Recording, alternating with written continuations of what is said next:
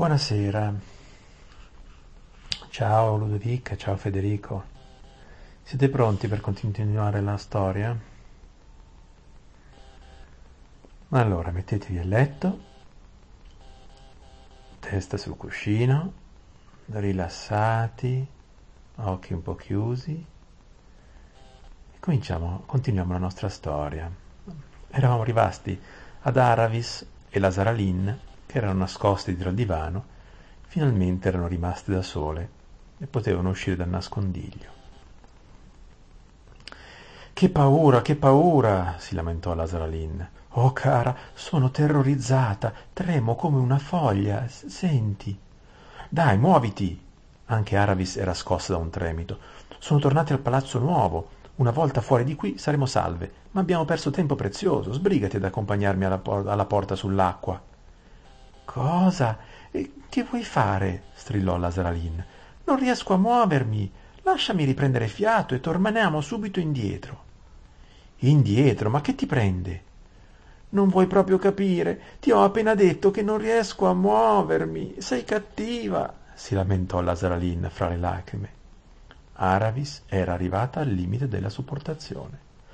Ascolta un po' tu, e la tenne saldamente per, per mano, dandole un sonoro strattone. Se ti sento dire ancora una volta che vuoi tornare indietro e se non mi porti immediatamente alla porta sull'acqua, mi metto a urlare a più non posso nel corridoio, così ci prendono tutti e due.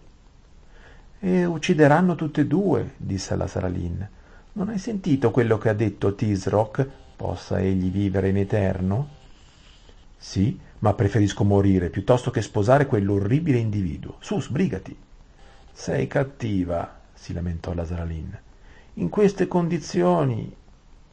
Alla fine si arrese. Guidò Aravis per i giardini ormai noti, poi attraversarono un corridoio e sbucarono all'aria aperta si trovavano nel giardino del palazzo che digradava a terrazze fino alle mura delle città. La luna brillava alta nel cielo. Quando si vive un'avventura è normale che ci sia qualche inconveniente. Per esempio, se ci si trova in un luogo straordinariamente bello, si vorrebbe potersi soffermare ad ammirarlo, ma di solito si è troppo preoccupati o di fretta. Aravis, come ricordò molti anni più tardi, si accorse a malapena dei prati argentati, del tranquillo gorgoglio delle fontane, delle lunghe ombre nere ai piedi dei cipressi. Quando arrivarono in fondo al giardino, con il muro di cinta che svettava minacciosamente sulle loro teste, Lasaralin cominciò a tremare al punto da non riuscire a togliere il catenaccio alla porta. Dovette farlo Aravis. Finalmente apparve il fiume illuminato dal riflesso della luna e sul fiume un pontile al quale erano ormeggiate le barche da diporto. Le barche da diporto sono barche che non si usano per, per trasportare merci o per lavorare, ma per, per divertirsi, insomma, per, per, per, navigare per piacere, come la barche, le barche a vela. Addio, salutò Aravis, e grazie, perdona la mia scortesia, ma sai da cosa sto fuggendo. Cara, disse la Saralin, non vuoi proprio cambiare idea? Non hai visto che uomo importante è Aosta?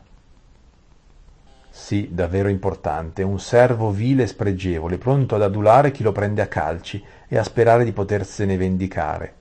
Ha istigato il terribile Tisroc a complottare per la morte del figlio. Pah! Meglio sposare uno sguattero piuttosto che un individuo del genere. Oh, Aravis, Aravis, come puoi parlare così? E addirittura nei riguardi di Tisrock possa egli vivere in eterno. Se ha deciso in questo modo vuol dire che è giusto. Addio, concluse Aravis. Comunque voglio dirti che i tuoi vestiti sono bellissimi, anche la tua casa, e sono sicura che sarà bellissima la tua vita, ma tutto questo non fa per me. Chiudi la porta piano piano, per favore. Aravis si staccò dall'abbraccio dell'amica, salì su una barca, mollò la cima e in un secondo fu in mezzo alla corrente, con la luna che brillava su di lei in tutto il suo splendore.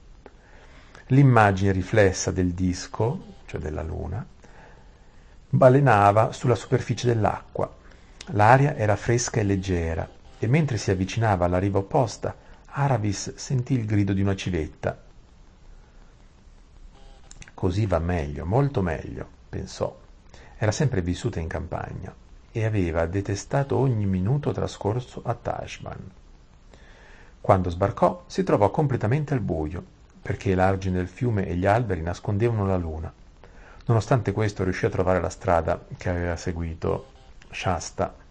Come lui arrivò alla fine dell'erba e all'inizio della sabbia e guardando a sinistra vide le tombe grandi e nere.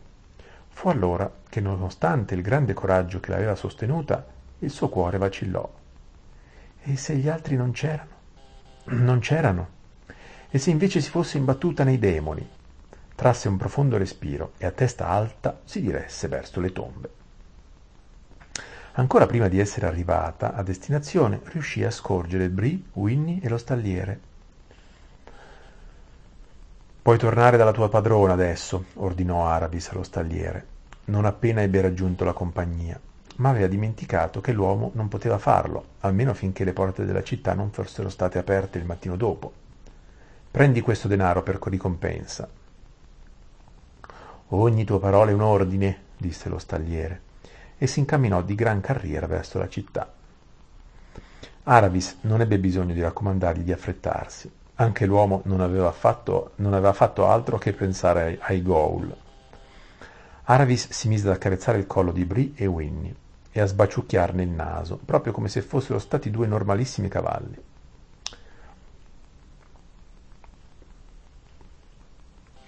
Ecco che arriva Shasta, si è ringraziato il leone, Bri tirò un sospiro di sollievo. Aravis si guardò intorno e scorse Shasta. Il ragazzo era uscito dal suo nascondiglio non appena lo stalliere si era allontanato. E ora, disse Aravis, non c'è tempo da perdere. E rapidamente li informò della spedizione di Rabadash.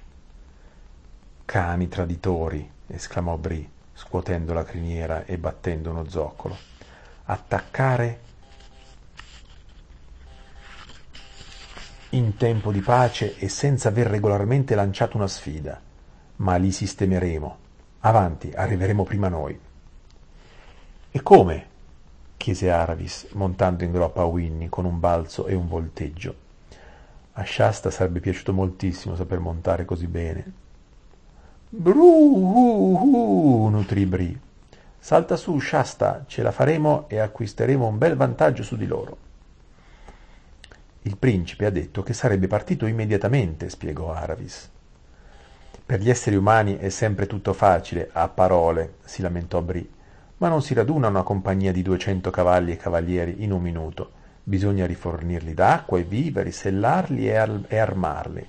E allora, da che parte andiamo? Dritti a nord? No, disse Shasta. Conosco la giusta direzione, ho fatto un segno sulla sabbia e vi spiegherò più tardi. Spostiamoci a sinistra. Ah, eccolo qui. Ora ascoltatemi bene. Bri sembrava deciso, il cavallo. Le galoppate di un giorno e una notte, senza sosta, esistono solo nelle leggende, quindi non se le parla neppure. Noi dovremo marciare e andare al trotto, brevi marce e trotto veloce. Quando è tempo di marcia, voi due ragazzi scendete dal groppone e marciate come noi. Sei pronta, Winnie? Allora andiamo. Verso, Na- verso Narnia e il nord. All'inizio fu bellissimo. La notte era inoltrata e la sabbia aveva sbollito il calore del sole assorbito durante il giorno. L'aria era fresca, leggera e chiara. Alla luce della luna, la sabbia, fin dove potevano vedere, luceva come uno specchio d'acqua o un vassoio d'argento. A parte il rumore degli zoccoli di Brie e Winnie, non si sentiva alcun suono. Shasta si sarebbe addormentato senz'altro se di tanto in tanto non avesse dovuto smontare e proseguire a piedi. Quella parte del viaggio sembrò durare ore, poi la luna scomparve. Cavalcarono e marciarono nell'oscurità più totale. A un certo punto Shasta riuscì a distinguere il collo e la criniera di Brie e lentamente, molto lentamente, cominciò a scorgere la vasta e grigia monotonia del deserto. Sembrava che il mondo fosse morto e Shasta fu colpito da una stanchezza infinita. Aveva freddo e le labbra gli si erano screpolate. Notò che i rumori, lo scricchiolio del cuoio, il tintinnio delle briglie, lo scalpiccio degli zoccoli, erano diversi dal solito. non più secchi e netti come sulle strade sassose, ma ovattati e confusi, perché la compagnia procedeva sulla sabbia asciutta. Dopo aver cavalcato per ore, sulla destra, in lontananza, apparve una striatura di un grigio più chiaro, bassa sull'orizzonte. Dopo un po' la striatura si fece rossa. Era l'alba, ma nessun uccello si era alzato a salutarla. Shasta aveva sempre più freddo e preferiva di gran lunga i tratti a piedi. Poi sorse il sole e tutto cambiò in un baleno. Da grigia la sabbia si fece gialla, con scintillii che parevano bagliori di diamanti. Aravis, Winnie, Shasta e Brie procedevano affiancati da lunghissime ombre che proiettavano sulla sinistra. I picchi gemelli del monte Pire, in lontananza, brillavano nella luce del mattino e Shasta capì che si erano leggermente scostati dalla giusta direzione. Più a sinistra, più a sinistra, gridò. La cosa più bella era guardare indietro. Tashban era ormai piccola e distante, le tombe quasi invisibili, ingoiate dalla, dalla gobba della città, dagli orli frastagliati. Si sentirono più rinfrancati e tranquilli.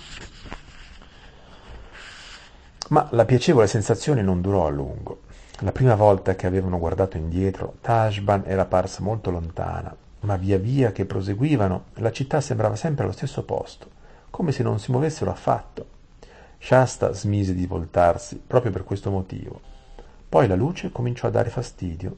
Il bagliore accecante della sabbia faceva male agli occhi, ma Shasta sapeva benissimo che non poteva chiuderli.